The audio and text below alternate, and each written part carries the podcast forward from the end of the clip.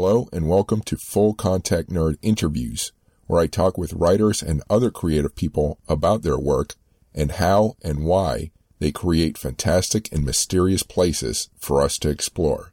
I'm Chris Alvarez and thank you for listening. I'm speaking with David Arnold, author of The Electric Kingdom, published by Viking Books for Young Readers, February 9th, 2021. Thank you for speaking with me. Thanks for having me, Chris. So first, and I know you've been asked some of these questions before, so I'll try to I'll try to make it a little different. Um, no, no problem. Um, so considering all the ideas um, that a writer has rolling around in their head, and I see that you've written uh, you haven't written science fiction before. You know, it's you've written more, I guess, grounded in reality, some magical realism there. Um, but how did this idea rise above the rest that are fighting? And uh, and get written now?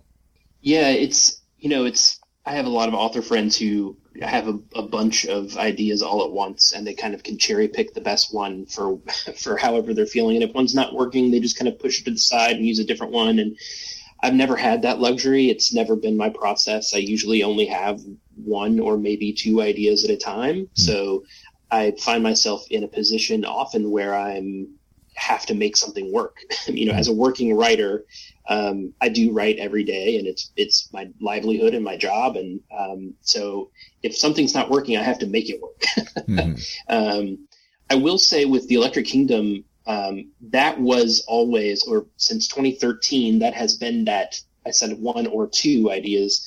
The Electric Kingdom was always that second idea in line.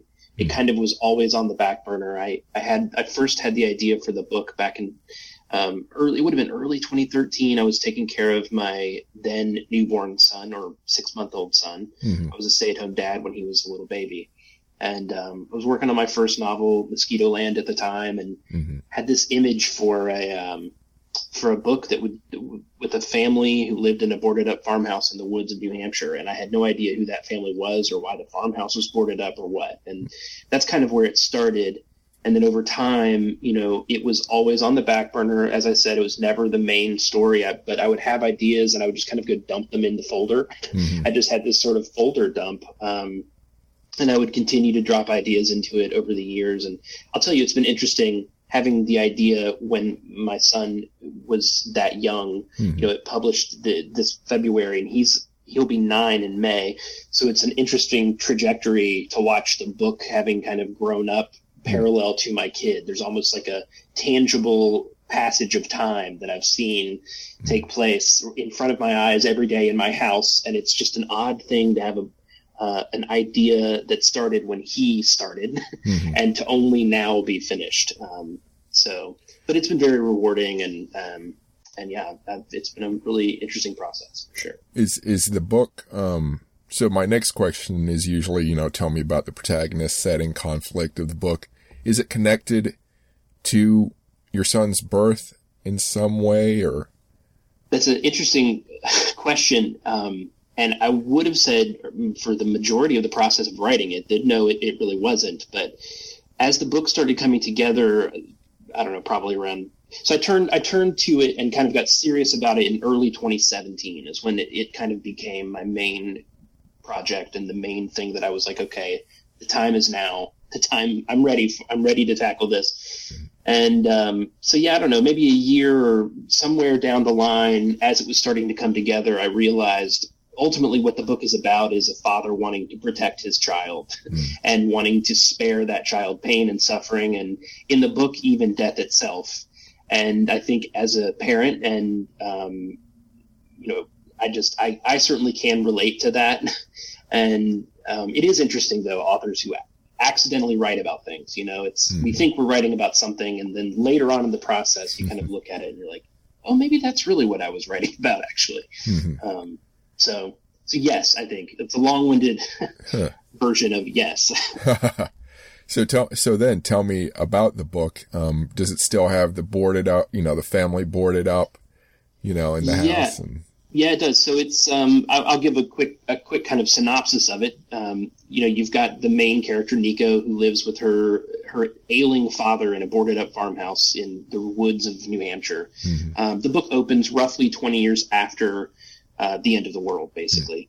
And um, and he's sick and potentially dying of the same thing that has recently killed her mother, Hmm. and sort of in a in a um, mental haze, he he tells her that this story that he's told her her whole life, basically, that there are pieces of that story that are true. Mhm. Um, and in the story, there's this mythical portal, and he tells her that that this thing is real and that she needs to go find it. He kind of outlines a, a map for her to to set off and find this this mythical portal, which may or may not be there. Hmm. Um, but it's but it's very clear in the book that you know the father is dying, and if she stays, she very likely will as well. So Mhm. um, so that's Nico, and, and she kind of sets off toward um, t- to try to find this portal. And then meanwhile, you've got twelve year old Kit who wants nothing more than to paint and hug his mom, and he kind of sees the world in this very pure and innocent way. But also, it was you know he as a twelve year old born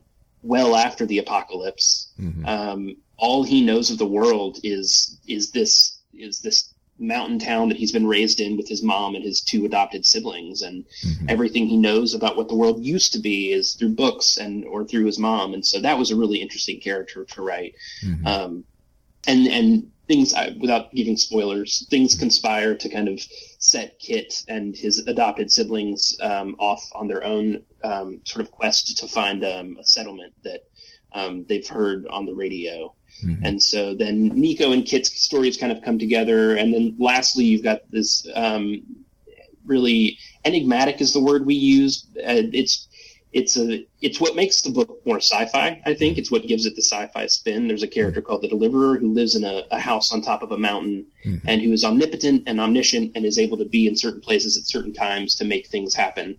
Um, and we're not really sure who the Deliverer is or what's going on with that character until all three stories kind of come together in the end. hmm And it's, and again, I don't, well, I don't want you to give away anything, but it's interesting with the book classified as sci-fi, readers are going to expect, they're going to think, you know, cause you have some mysteries in here that may or may not exist.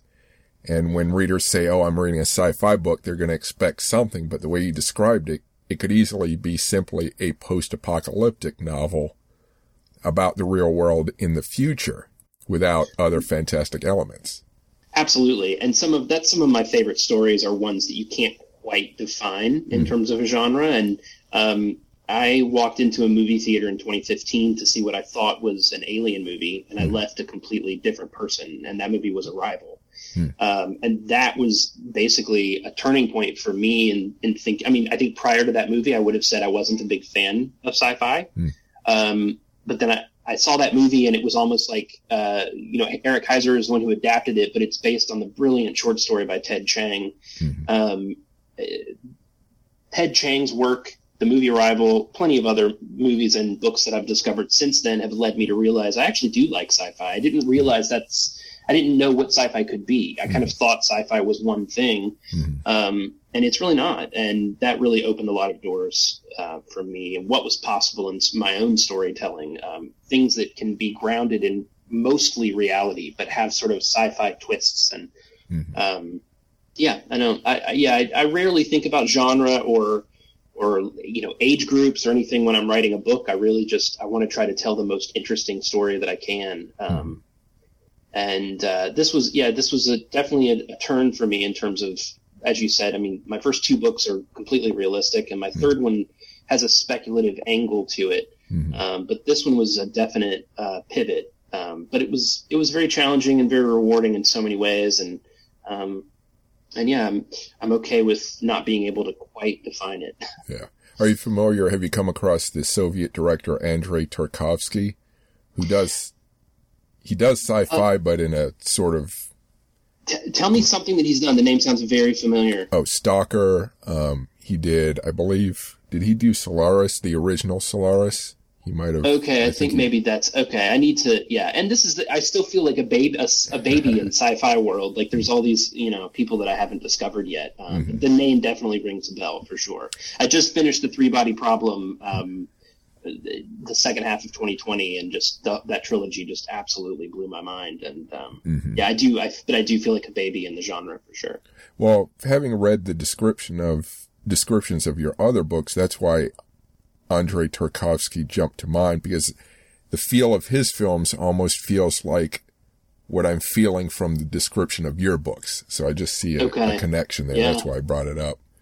yeah, I'll Um, definitely have to check him out. I'm speaking with David Arnold, author of The Electric Kingdom. You can find more information about his work at davidarnoldbooks.com. If you like this podcast, Full Contact Nerd interviews so far, please subscribe. If you want daily book suggestions for new fiction and nonfiction studies in sci-fi, fantasy, horror, mysteries, gaming, game design, film history, and more, please check out my YouTube channel, Chris Alvarez Full Contact Nerd, my website, chrisalvarez.com or fullcontactnerd.com, my podcast, Full Contact Nerd Interviews, and my Twitch channel, Full Contact Nerd. If you're looking for new military and general history books and information, check out warscholar.org or militaryhistorypodcast.com. My YouTube channel, War Scholar, and my podcast, Military History Inside Out. If you want new technology, science, and space books, check out technologyandspace.com, my YouTube channel, Spacewalks Money Talks, and my podcast, Technology and Space. Now back to the podcast. What research did you do for this book um, to write it, if any? Yeah, no, I I definitely did. Um, you know, it's funny. Four books in now, I've found the research process to be different. You know, there's I I do have some friends who write historical fiction, and they have a very sort of regimented research process in terms of how many years they spend researching a book based on what histories and what countries and and there's a there's a sort of a formula is not the right word, but something like that that they're able they know what they're getting into before they they tackle a research. Um, for me, you know, it's been different with every book. With this book, research really came down to um, setting, researching the place that they were going to be. Um, you know, I guess that's one of the great things about it being sort of sci-fi is you don't have to explain all of the science. I can, I could kind of get away with um, them, you know, and, and also like the characters themselves don't fully understand a lot of the things that are going on. So if you want to really like call it sort of an immersive experience for the readers, um, it's okay with me if the readers aren't totally sure. It's almost like putting you in the in the position of of the characters in the books. But um, but yeah, for research with this book, it really was. I, I went to New Hampshire twice. Um, I'd been before. My wife has family that lives in Maine, and we've driven up there a few times, and we've flown up there a few times and spent some um, some time with her family and their amazing house in the mountains. And um, so I had kind of had that that setting kind of instilled earlier. Um, and then I knew I wanted it to be, you know, the majority of the book takes place in the woods, and I also I just I prefer like a wintry atmosphere. I think so. I knew I wanted it to be kind of in the north, and I knew it needed to end at a sort of a bigger city that had a river. So I kind of backed into it that way, and I and I landed on Manchester, New Hampshire, as the sort of the anchor um, for the ending of the book, and then had to kind of figure out leading into Manchester where was where were they going to be coming from. Um, and so then took a couple of trips up there and, and kind of walked along the Merrimack River, starting north of Concord, kind of all the way down into Manchester, and just spending some time in that in that space. And um, you know, you can you can start with Google Earth, uh, but for me, it, it you can't end there.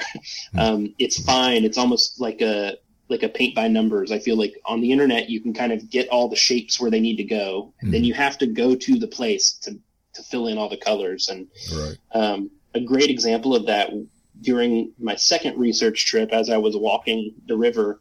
Um, I don't remember if it was north or south of Concord, but it, I think it was in Concord proper. But I'm right there on the river. You're right in the woods, and then I kind of stumble across this. Um, it's a strip mall, but it was like the back of it was ba- was facing the river. So I was like, well, let me walk around to the front and see what these shops are, so I can write them into the book, and it'll you know it'll be all the more accurate. And I circle the shops, and I see there, there's a Books a Million there, and I was like, oh, this is too good. Um, you know, it's like the ultimate wish fulfillment um, of writing your characters stumbling across a giant abandoned bookstore. So I Yeah. so I kind of adjusted the timeline a little bit because I was like, well, they've got to spend the night in this place. Um, and it, I do, I do kind of make it sort of miraculously intact. You know, most places are just like totally devastated and um, mm-hmm. and but uh, but yeah, so that was a really fun thing that that that whole scene came together only because I went up there and, and walked that walked that path. So mm-hmm. um, so research really was just about going there and kind of immersing myself in the setting. So I noticed. So with this book and um, one of your previous books deals with, I guess, Ugandan uh, people who had been in an African civil war.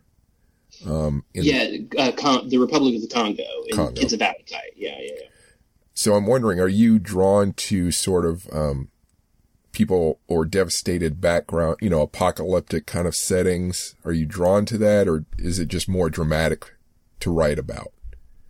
Hmm, I hadn't really considered that, and you know, the with with Kids of Appetite and the and the characters you're referring to, that came about because I was friends with some people some people who had escaped that civil war, hmm. and um, and they were refugees for a little while. And I remember I actually worked with um, dear friend Gigi Kinzunza is her name, and I, I worked with her for a few years, and and she would talk often about the misconceptions of of where she was from and hmm. people kind of assuming that it was one thing when in fact they quite loved their life there. Mm-hmm. they were forced out, and it became you know I don't know what I'm actually I'm not I'm not sure what it is today, but but at the time it was a war zone and they had they had to get out. Mm-hmm. Um, so for me, that was more of a character based research and and uh, being sure that I was telling their story respectfully and accurately. Mm-hmm. Um, whereas with this, it was very much sort of immersing myself more in the setting.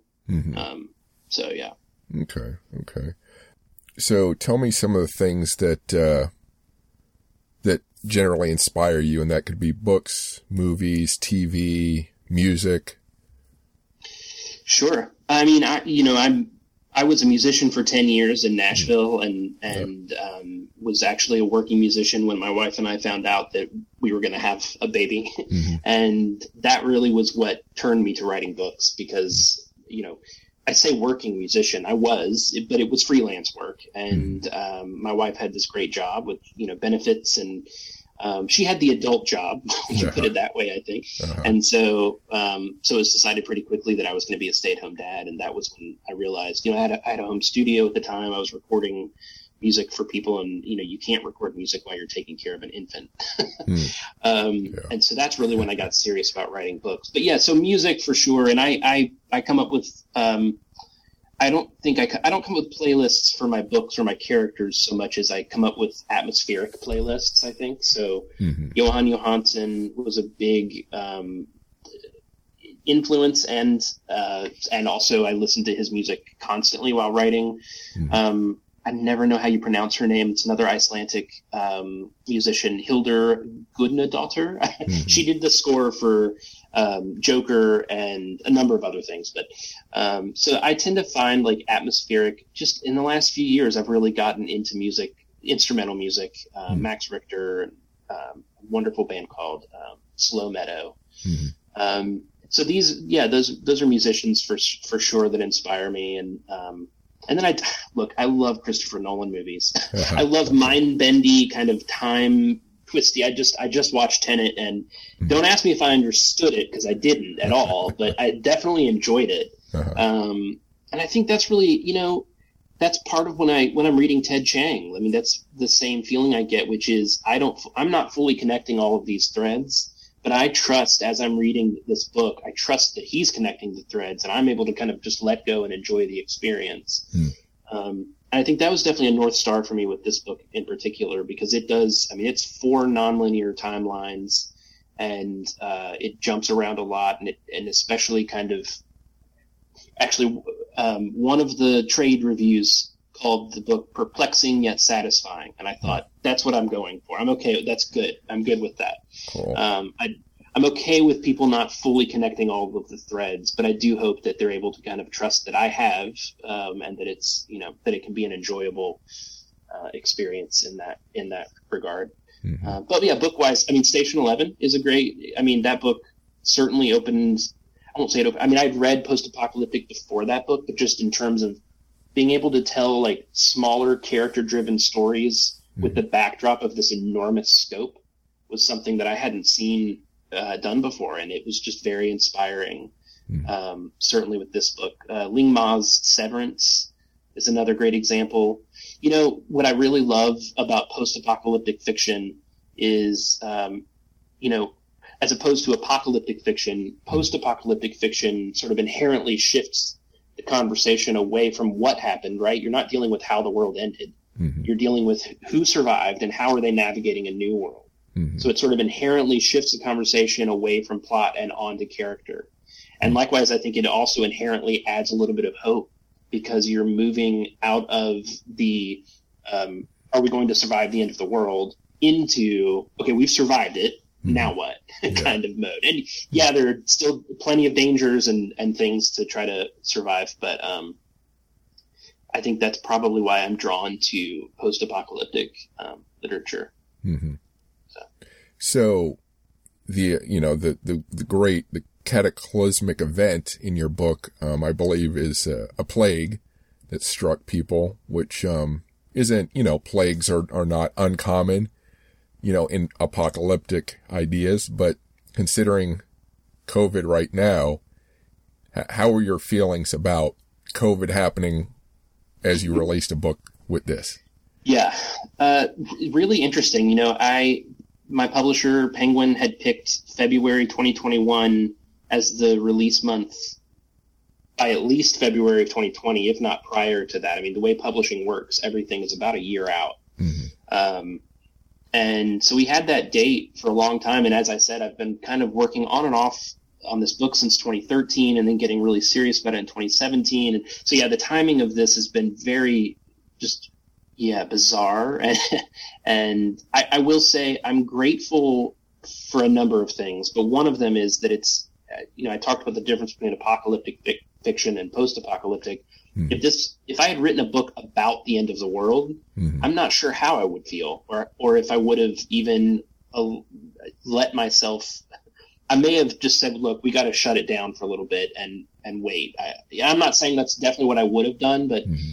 but I would have at least seriously considered it. Um, so I think part of why um, you know the book, as I said, it takes place 20 years after the apocalypse. And it does get pretty dark. It goes to some dark places, but I think my hope is that there is hope, um, and that the a reader would um, would feel some sense of, of hope themselves as they're reading it. Mm-hmm. Uh, I found myself actually 2019 was a really hard year for me. I had spent a couple of years working on this book and nothing else. Mm. And I'd really, I'm a pretty obsessive type A creative. So when I get a hold of an idea, I just kind of jump all in. Mm. And, and in this case, I had really let it, it, it was not a healthy balance. Mm. Um, and the end of 2019, I actually landed in the ER with some some pretty serious issues, um, and that was really for me. I've heard my whole life and believed, knew that it was true. The ways that your mental health and physical health are interrelated, mm-hmm. um, interconnected, but I hadn't experienced that firsthand until the end of 2019, and uh, and so so so yeah, that was a that was a tough thing for me. But I do feel like I say all that to say you know the book does get pretty dark and it gets pretty heavy, but but as as as the things start to build and everything starts to come together, I felt my characters kind of moving toward hope mm-hmm. and was able to kind of move that way with them. I think, hmm and my hope is that the readers are able to do that as well. So. Mm-hmm. Um, I'm actually I'm proud that it, that it's coming out now. Actually, I, I definitely had my concerns, um, mm-hmm. but you know, as we've gotten into this more and more, I've um, I've been drawn to fiction that does that, and I guess my hope is that that this can be a book mm-hmm. um, that does that as well. So, and I don't want to ask details about what you went through, but do you feel like in your life have you had to have you experienced things that you, as you wrote, you thought, "Wow, I I don't think I would have written this as as I'd like to if I hadn't experienced this. What I would have gotten it wrong if I hadn't experienced it before." Yeah, that's an interesting question. Um, I mean, it was such an immersive process, and I and I think the book is what it is in part because it was such an immersive process. So it's hard to wish it away hmm. or to, to wish that it hadn't have happened like that. Right. Um, but also, I never think it's never good to sacrifice your health for your art. hmm. You know, and and that's not. Um, I, it, yeah, I mean, I my I've talked about my wife and kid a little bit. I mean, they were my saving graces through that, and kind of helped me find you know therapy and and medication and kind of get getting getting myself more balanced out and realizing yeah that that what I had done and what I had allowed the isolation that I had kind of fallen into hmm.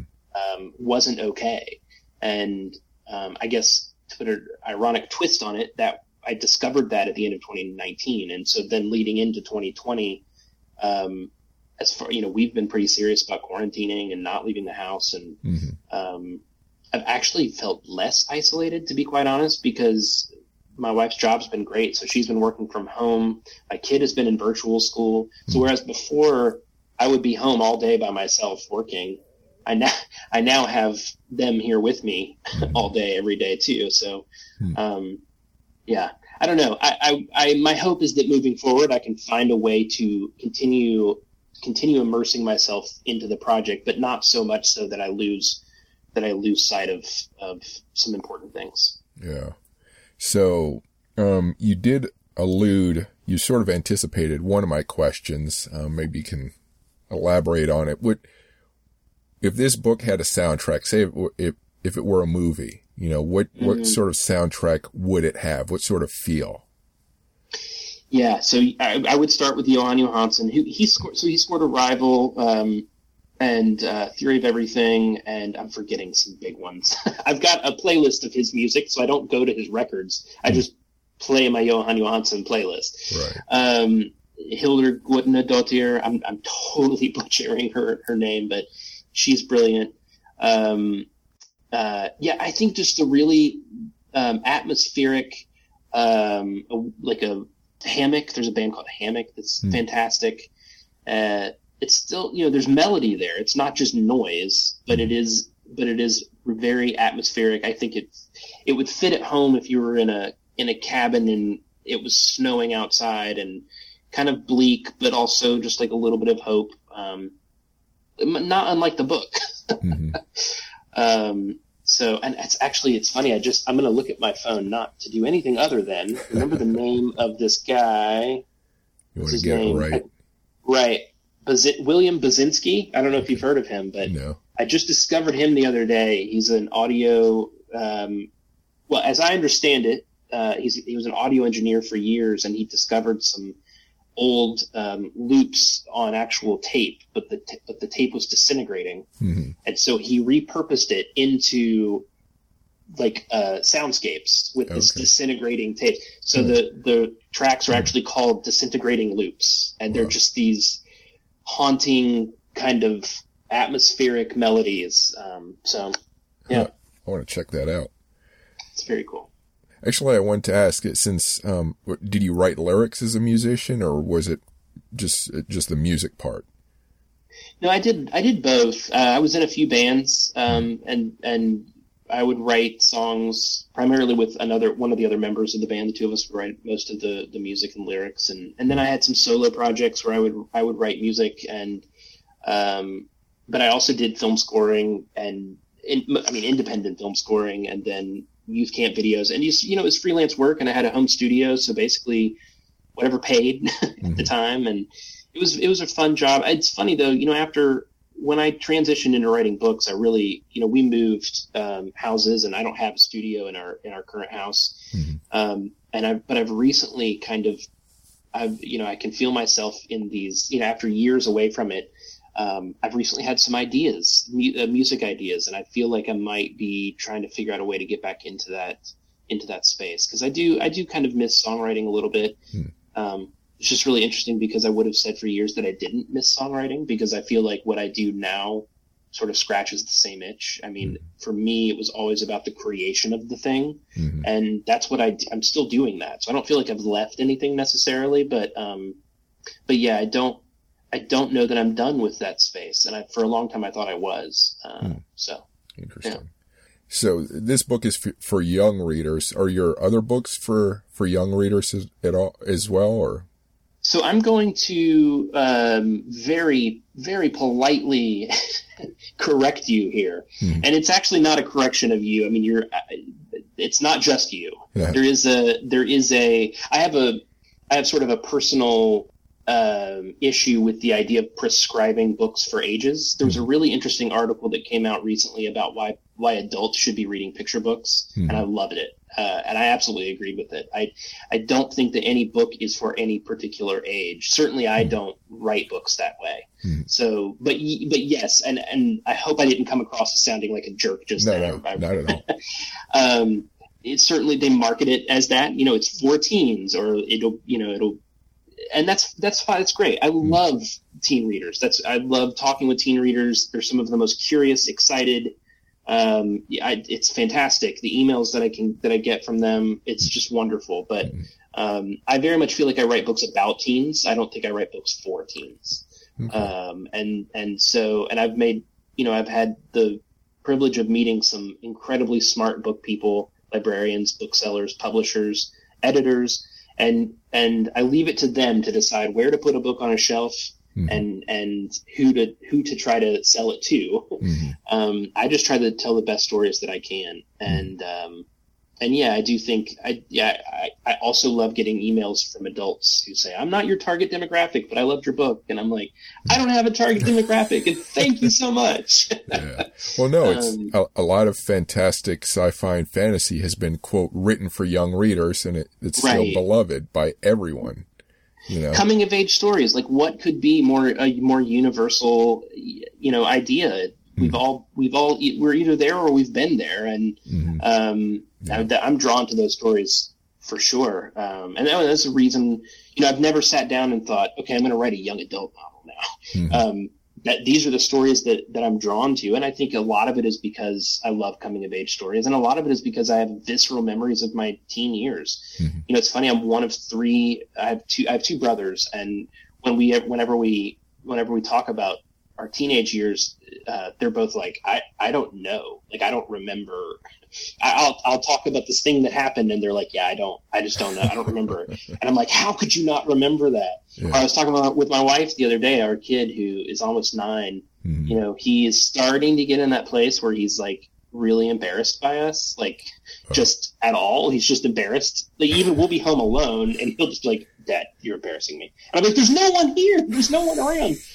um, oh, it's funny. I remember that. I remember that feeling like so vividly of just being so embarrassed and just just for them, like not even for myself, just so embarrassed for my parents to be acting that way. Mhm. So I don't know. I, I do remember those years viscerally, and I wonder sometimes if if that's partly why I end up writing so many teenagers in my novels.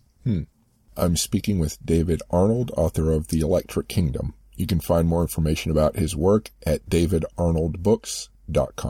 If you like this podcast, Full Contact Nerd interviews so far, please subscribe. If you want daily book suggestions for new fiction and nonfiction studies in sci-fi, fantasy, horror, mysteries, gaming, game design, film history, and more, please check out my YouTube channel, Chris Alvarez Full Contact Nerd, my website, chrisalvarez.com or fullcontactnerd.com, my podcast, Full Contact Nerd Interviews, and my Twitch channel, Full Contact Nerd. If you're looking for new military and general history books and information, check out warscholar.org or militaryhistorypodcast.com. My YouTube channel, War Scholar, and my podcast, Military History Inside Out. If you want new technology, science, and space books, check out technologyandspace.com, my YouTube channel, Spacewalks Money Talks, and my podcast, Technology and Space. Now back to the podcast.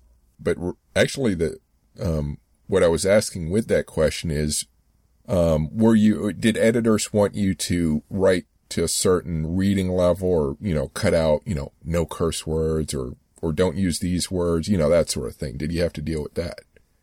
Right. Uh, no, not at all. And in fact, um, I feel like, you know, I'm trying to remember back.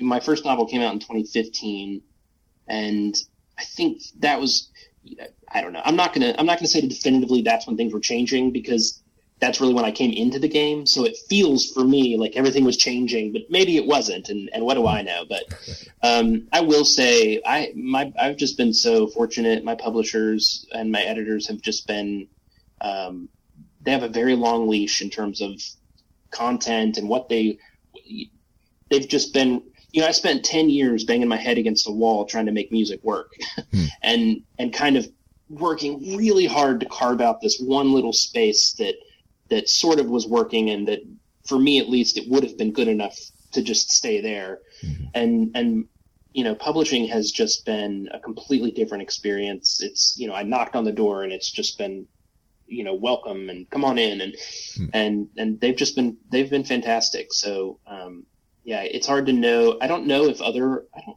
I don't hear any stories of other authors saying that they've had to rein in their content. Um, I think most publishers and, and editors are just interested in telling, you know, what's right for these stories and these characters. And there may be some books, certainly if you're talking with like middle grade books, I know there's a lot more about content, what's allowed and what's not, or what's appropriate and what's not. But mm-hmm. once you get into YA anymore, I feel like it's just a lot more about what's true to this story. And if you're if you're cursing left and right and it doesn't make sense, then let's bring it in. But but I haven't heard any stories of of editors doing that just you know just because it's inappropriate or they're trying to keep the content down. Hmm. Okay.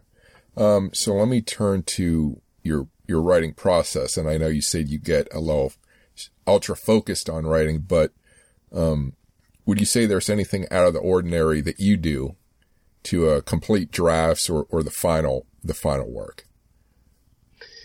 Well, I, yeah, I mean, so it takes me I, if I had to pinpoint an average, hmm. you know, this book took a little bit longer um, for a number of reasons, but in on average, it takes me two to two and a half years to to write a book. Hmm. And um, I will say one of the things that I do uh, I don't remember when I started this. Is the thing I can't. I look back and I don't. I don't remember what. Yeah, what transpired to compel me to do this, but I walk. Or we have a, a really. It saved us during quarantine. Just a very walkable neighborhood. Um, mm-hmm. so we're walking either as a family or or solo all the time. And I started getting into listening to these Benedictine monks. Mm-hmm. Um, and I guess it's sort of like a meditative practice. Um, it's a podcast uh, from this monastery in the French countryside, hmm. and wow. every day they have they just have tons of content, and it's just these monks coming together to chant, and there is something not just in the chanting that I find um, centering. There is also an element of feeling small in the world. Mm-hmm that that grounds me. You know that, that these monks were doing this this morning in France, mm-hmm. and yeah. and and and feeling the sort of how ancient that is, and then feeling it. I don't know. I find that to be a very balancing, centering practice. So I've I've been doing that for years now, and um, I don't anticipate stopping anytime soon. So, mm-hmm. just in terms of that's not really writing process, but it is well, something. It's a practice that I've gotten into that that when I get stuck uh, in my writing or um, I mean, it is a daily practice, but but certainly walking and, and listening to these monks are uh, an integral part of what I what I do. Mm-hmm. Um, as a musician, do you ever write segments of your your novels and read them out loud and try to get a feel for the the cadence? Yeah, the musicality of language is so important, right? Um, I hate the sound of my own writing. I hate the sound of my own voice. Actually, I'll never listen to this podcast because I'll just want to jump into my earphones and punch myself.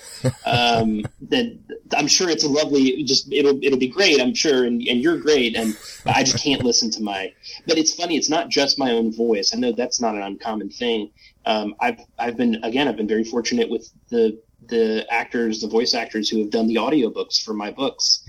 And I'll listen to enough because Penguin always kind of says, well, here are some actors we're thinking of working with. What do you, here are some clips. What do you think? And, and they've been great about kind of letting me have a vote on who I would love to work with. And, and, and these actors do great jobs, but I'll get, I'll get a, like a few pages in and I just, I can't do it. And it's, it's so even when it's a voice that I love and it's doing a terrific job, there's something about hearing my own words that I don't I don't enjoy.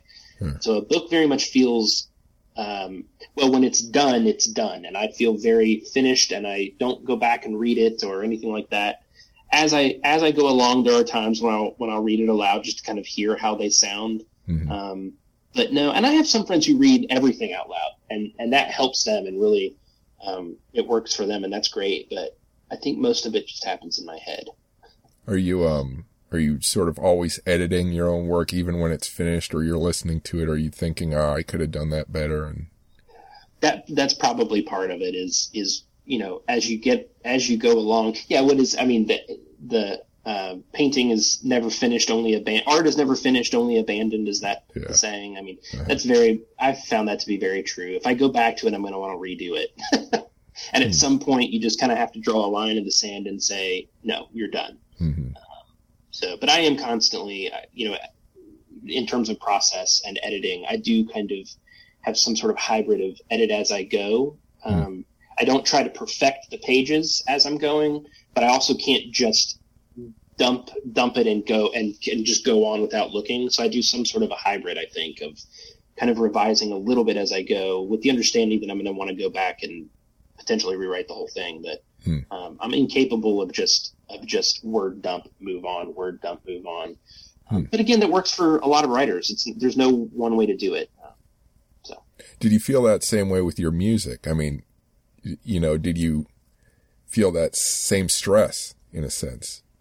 Yeah, I'm trying to think back to the you know when I used to record every day. It was a building process. You know, I would I would start with sort of the bones of the song. I guess there are a lot of ways that they're very similar. Um, you know, I would I would write on guitar, but it and then usually record the guitar part first, and then kind of build. That was the benefit of having a home studio, and I was never I was never um, you know an expert at any of the instruments, but I could sort of play all of them.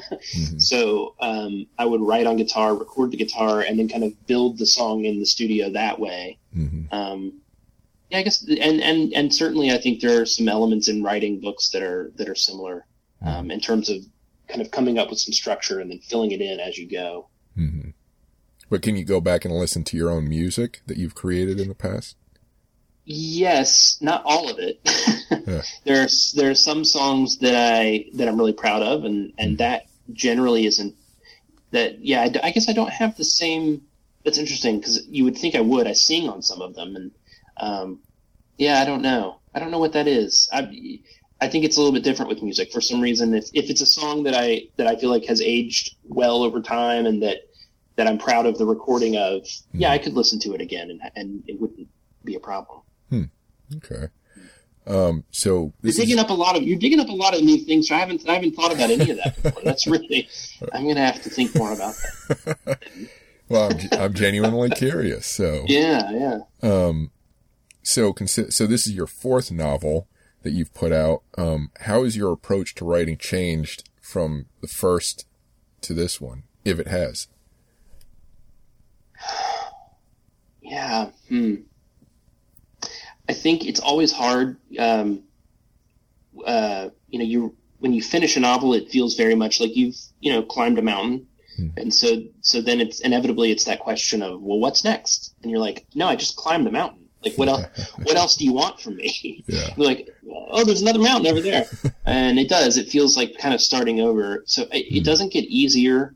I think it is. There is there is a little bit of relief just in the knowledge of having been here before. Mm-hmm. And when the panic sets in of I'm never going to be able to do this again, this idea is not nearly as good as the last one. Mm. I hate these characters because I, I love the last characters and I hate these.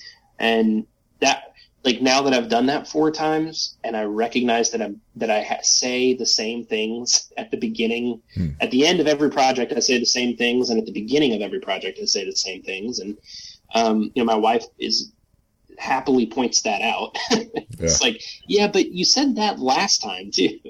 Um, so I guess you do have the benefit of experience and of having kind of looking around and being like, okay, I don't remember how to get out of here, but I do remember that I've been here before, and mm-hmm. knowing that you did get out of it and um, or, cl- or climb the mountain or whatever metaphor you want to use. Mm-hmm. Um, yeah, so I guess that's the that's the only way it's changed is that I'm able to kind of recognize the places that I'm in because I've because I've been in them before now. So. Mm-hmm. What part of the process? So you've discussed. So you've described the process, and it feels like a very. It, it's a process that that takes a lot out of you, is, is yeah. what I'm getting. So what what part of it do you like? So that's really funny because I guess it's true. It does when you I like I like most of it actually. Oh, okay. Um, I love I love that I get to do this work, and uh, you know it's it is hard and challenging, but um, I am I am entirely unqualified to do anything else. Um, yeah, I you know I was not a good student. I did not like school. Hmm. Um, I I don't have any other interests. You know, when I was in music, it's funny because it's I, when I look back now, it was my goal was never to be. I joke that I was I was in Nashville to be a rock god, and I guess that's true in as much as I loved a few of the bands I was in and I wanted them to succeed. Mhm. But if you were to ask me my real goal, it was never, you know, to two or three hundred days a year, or you know, to write or you know to to uh, produce a double platinum album. Like those were never my goals. My goal was always to find a way to make a living by creating, and Hmm. and the fact that I have that I am now here doing that is it's not lost on me how lucky I am and uh, and just how yeah how, how fortunate I am that I get to do this and and that I found this thing that I that I you know I think we toss around the word calling and I, I do feel like this is what I was made to do and and I'm happy I'm so happy I get to do it Mhm. yeah that doesn't mean that it's all rainbows and sunshine but um but but yeah I mean I I love I just love you know like, writing is often it's just like putting words on a page that you feel like anybody could could write. You're like, this isn't very good. And what makes something good is when it is is what is when you write something and you're like, that's me. That's that's something that came out of me that no one else could have done. Mhm. And when that happens, it's so magical and so special, and just there's Mhm. really nothing else like it. Um, so That's a yeah, very good point. I do. Yeah. Sorry, I didn't mean to interrupt there, but um, No, I just I felt bad because when you asked it, I realized I've I've made this sound like just a torturous process, and it isn't always. Um, there were parts of Electric Kingdom that definitely were, and um, uh, but yeah, no, I, I I love that I get to do this. I love I love my job. So, um, obviously, we've talked about the musical work you've done. Have you done any other work um, outside of writing that's impacted how or what you write? To some extent, yeah, I'm trying to think of how to say this without just sounding like a total cliche. Yeah. um, you know, it all kind of goes into the stew, right? I mean, everything that you've, every, all of your experiences and all of your jobs, and I look back at all these jobs that I that I had. Some of them I hated. Some of them actually were quite fun. I was, I got to be a preschool teacher for I don't know five or six years, and it started as a part time thing while I was doing music, and then it became a full time thing, and the music picked back up, and it went back to a part time thing, and I just loved hanging out with kids. Um, and that was a fun, that was a really fun job. And I, I, I don't think there are direct ways that that has related to what I do now, but certainly that helped shape shape who I am as a person. hmm Um, and and I guess it all kind of go, it all kind of goes into making your own unique worldview hmm um, and, and really writing writing i said this a little before but like i mean it's about voice and and about your own voice and all of the things that that you've been through and all of your jobs kind of god this all just sounds so cliche. I hate that i'm even saying them but it's true. It's you know it's like um you know i don't know. I, I there are a lot of jobs i had that i hated but but also and I, i'm not going to badmouth them but um but but all of those things went into you know to who I am and and yeah I don't think I would if I took any of those things out I think my books would be different. Hmm um, so So, as as a writer with sort of the, the mentality of observing your world and, and, and writing about it, how, how, so dealing with pre- the preschool kids, did you notice any stresses or, you know, because you have young characters in your books, did you take anything away as far as the stresses they felt about life? You know, any any aspects of that? you know I was mostly dealing with like four and five year olds when I was in preschool. Okay. and um, I will say it's funny I just I said what I just said before though I think was is not true about about there not being a direct tie to the preschool world. I mean really one of the things that led me to writing and it was I was still in music so I wasn't I wasn't serious about writing books yet but I remember reading some of these picture books and just thinking I could do this. I mean and that's like right that's we've all kind of been there. Anybody who's read to a kid before and and by the way there's nothing harder than a, than writing a good picture book and and there are many out there and I'm friends with a lot of picture book authors who I have the utmost amount of respect for because writing it, being able to, cr- to create a story in so few words is mm. just a, it's a really unique skill. And, um, my hat's off to them. But but there were a number of years there where I think publishers were a little more lenient about what they were publishing, hmm. and in the picture book world, and so then the market just got flooded with all of these just horrible picture books, and I was reading many of those, and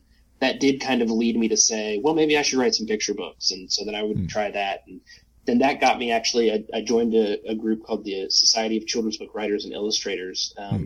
and that's where I met uh, my my people, the hmm. writers who I'm friends with to this day, and um, kind of got an education and a writing community there, so that when I did get serious about writing, mm-hmm. I didn't feel like I was just floating in the middle of the ocean. I was like, oh yeah, no, I have these friends here who are doing this, and mm-hmm. uh, so yeah, there was there was actually kind of a direct um, correlation between that job and and what I do. Mm-hmm. So uh, to step back to the book, um, when it was edited, you know, when you sent it in to the editor, was there, were there major parts that were taken out? Was it too long and it had to be chopped down or, or maybe bulked up? Yeah. So, you know, the really interesting thing about, um, I would say probably the most common misconception about the editing process mm-hmm. is that it's, is that it's completely separate, that, that you write the book and then the editor does the editing. Mm-hmm. And in my experience, at least, uh, you know, with the exception of your, your debut novel, because that really is you you have to do the whole thing all on your own and then try to sell that book, hmm. you know, and so it's got to go through all these rounds of revision and and you do all of that either by yourself or if you have a you know critique group or a critique partner, but it's all peers, you know, your peers and with the exception of your debut novel, um, you know, my my last three books, Electric Kingdom, maybe maybe especially even. Mm-hmm. Um, it's been you work hand in hand. It's it, it's hard. I mean, yes, I get an edit letter, so I'll do a I'll do a draft, and sometimes that takes a year or more, and then they my editor will read it, and then I'll get an edit letter. But the letter isn't about what what I should or shouldn't change. Mm-hmm. It's basically um, letters that kind of give me a lot of things to consider, just in terms of character motivations, um, ways to enhance enhance things and yeah it's it's not um yeah i don't know. It feels very much like a tandem if, kind of hmm. process. Um so i you know especially so with electric kingdom i mean again with with the three four if you count the prologue nonlinear um points of view my editor at viking dana Leydig you know i would never have been able to write this book without her and it was just hours and hours on the phone trying to figure out how to bring the pieces of the puzzle together. And hmm. um, actually, I think probably a really good a good um, parallel would to make would be in film. I mean, if you think about a director, you've got a t- you've got a team, right? You've got a producer, you've got an editor, you've got a director, you've got the actors, you've got the writers, and they're all kind of coming together to make this thing the, the best thing the best thing that it can be. Mm-hmm. Um, and there are fewer there are fewer people involved in the creation of a book. Mm-hmm. But I do feel like the the writer and the editor that relationship is more of a kind of it's it's kind of happening at once. Um, again, this is just in my experience. That may not be true for everyone. Hmm. Interesting. Um, so now a bit of a whimsical question. Um, when you were younger, was there any power, technology, or fictional setting that you yearned to have or be part of? Oh, oh man. Well, I was obsessed with the book Jurassic Park. Oh. So I guess, um, you know, I actually in seventh grade I read literally read the cover off of my my paperback, my mass market paperback Jurassic Park, which I still have on my shelf, has no cover on it because I just I would finish it, I would just go back and read it again. Wow. um, so maybe Jurassic Park would be the answer. That park. oh, okay. um, I guess that's a tech. Yeah, I mean that was sort of a you know. Um, I don't know if that counts as a technology or not. No, it, uh, it fits. And, but also kind of putting my life in danger there. But uh, but yeah, no, I was I was just I was so obsessed with that book. So you wanted to be in the park, not necessarily in the past with dinosaurs. It was the park itself. Right. No, it was the park, and there was something about that park too. That you know they had they were in those cars that were on the on the tracks, you know, and um, I don't know. There was something about it that just seemed so magical and wonderful and uh, I don't know. Yeah. Or I mean, you could also say uh, what's the um, the mixed up files of Mrs. Basil Frankweiler. I feel like that wasn't just talk about wish fulfillment, getting to sleep in and live in the museum, and hmm. um, I guess for me it was Jurassic Park kind of had a similar. There was a similar feeling there if, if the museum came alive and was going to eat you. Yeah. I guess. Yeah. Do you want to comment on the movies at all? I loved the first one, and and I still. To, I mean, I had the poster. A friend, a friend of mine. I'll never forget. You talk about the visceral memories of my childhood mm-hmm. that I mentioned before. I mean, Jurassic Park is right up there. I, my friend and I went, and we went to see the movie in theaters probably four or five times, and we were mm-hmm. both. It was a mutual obsession, the two of us, and yeah. um, then we bought. I remember. I remember staring at the poster that had the announcement of the day the VHS was going to come out. Yeah and uh, I don't remember if I I don't know if you could even pre-order a VHS, but if you could, I did, and if you couldn't, I went and bought it the day of, and I remember watching it on my little TV, and mm-hmm. um, yeah, I loved the first one. I'm not going to comment on the other ones. I don't think I don't have enough of. I mean, I think I've seen, I know I've seen a couple of them, but mm-hmm. they're they don't they don't seem very memorable. So mm-hmm. okay, fair enough, fair enough.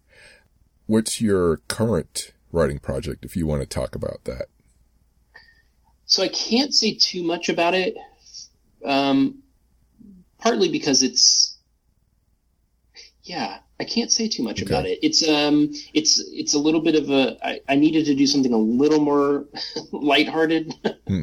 um, and but it, it isn't. I don't know if you would count it as sci-fi. It's uh, so I think it's it would be like a speculative, um, speculative romance, maybe you would call it. Although it, it's not a rom com. It's yeah, I don't really know how to talk about it yet. Um, I'm enjoying it, writing it, and hopefully there'll be some kind of an announcement sooner rather than later, and and then I'll be able to talk about it a little bit more openly at that point. So, did you have any trouble getting a publisher for this this novel, or was it pretty much um, a given? You know, I've, yeah, I've just been so fortunate to be part of the same team since the beginning. Um, now, I, I, so I so I worked with so uh, Ken Wright is the publisher at Viking. Um, and he and another uh, brilliant editor named Alex Ulyett, uh, the two the two of them worked. Um, I worked with them for the first three books, and then Alex left publishing altogether, and um, that's when Dana Leydig came on board, and